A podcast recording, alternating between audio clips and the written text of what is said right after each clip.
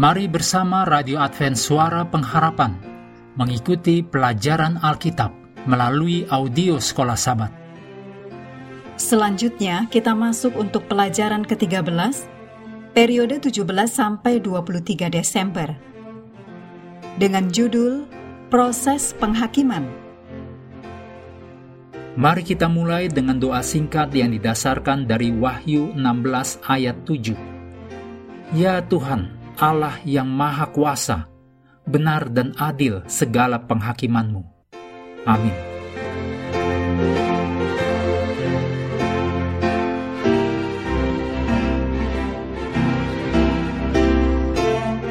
Untuk sahabat petang, Anda boleh membaca beberapa ayat ini untuk menolong pelajaran sepanjang pekan. Matius 25 ayat 31 sampai 46. Daniel 7 ayat 9 sampai 14. 1 Korintus 6 ayat 2 dan 3. 2 Petrus 2 ayat 4 sampai 6. Maliaki 4 ayat 1. Wahyu 21 ayat 8. Ayat hafalan sepanjang pekan dalam 2 Korintus 5 ayat 10.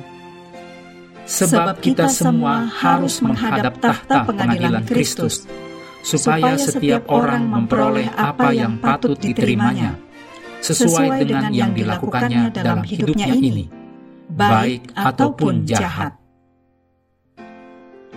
Kitab suci jelas tentang realitas penghakiman. Tuhan akan menghakimi dunia Ayat-ayat mengenai penghakiman, baik Perjanjian Lama maupun Perjanjian Baru, sangat banyak dan tidak memuat arti ganda.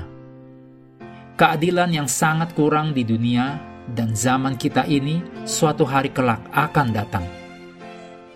Alkitab mengatakan bahwa Allah memiliki pengetahuan yang sempurna. Demikian ditulis dalam Ayub 37 ayat 16, New International Version dan mengetahui segala sesuatu.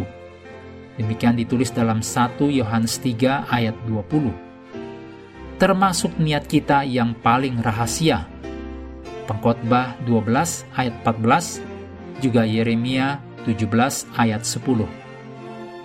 Kita dapat menyembunyikannya dari semua orang dan dari segala sesuatu yang lain, tetapi tidak ada yang tersembunyi dari Tuhan. Apa yang diartikan oleh kenyataan ini adalah bahwa diri Tuhan tidak perlu penghakiman supaya dapat mengetahui kehidupan setiap manusia. Penghakiman Tuhan sesungguhnya merupakan pertolongan ilahi yang dijalankan demi ciptaannya, baik di surga maupun di bumi.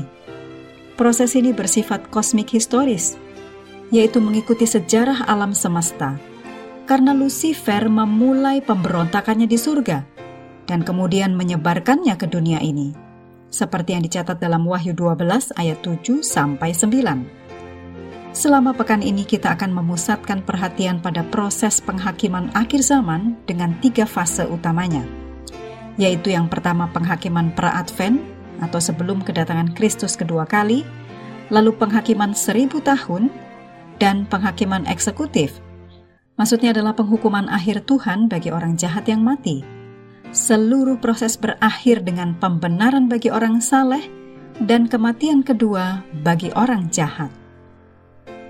Kami terus mendorong Anda untuk mengambil waktu bersekutu dengan Tuhan setiap hari bersama dengan seluruh anggota keluarga, baik melalui renungan harian, pelajaran sekolah sahabat, juga bacaan Alkitab sedunia, percayalah kepada nabi-nabinya, yang untuk hari ini melanjutkan dari 2 Raja-Raja pasal 25 Tuhan memberkati kita semua.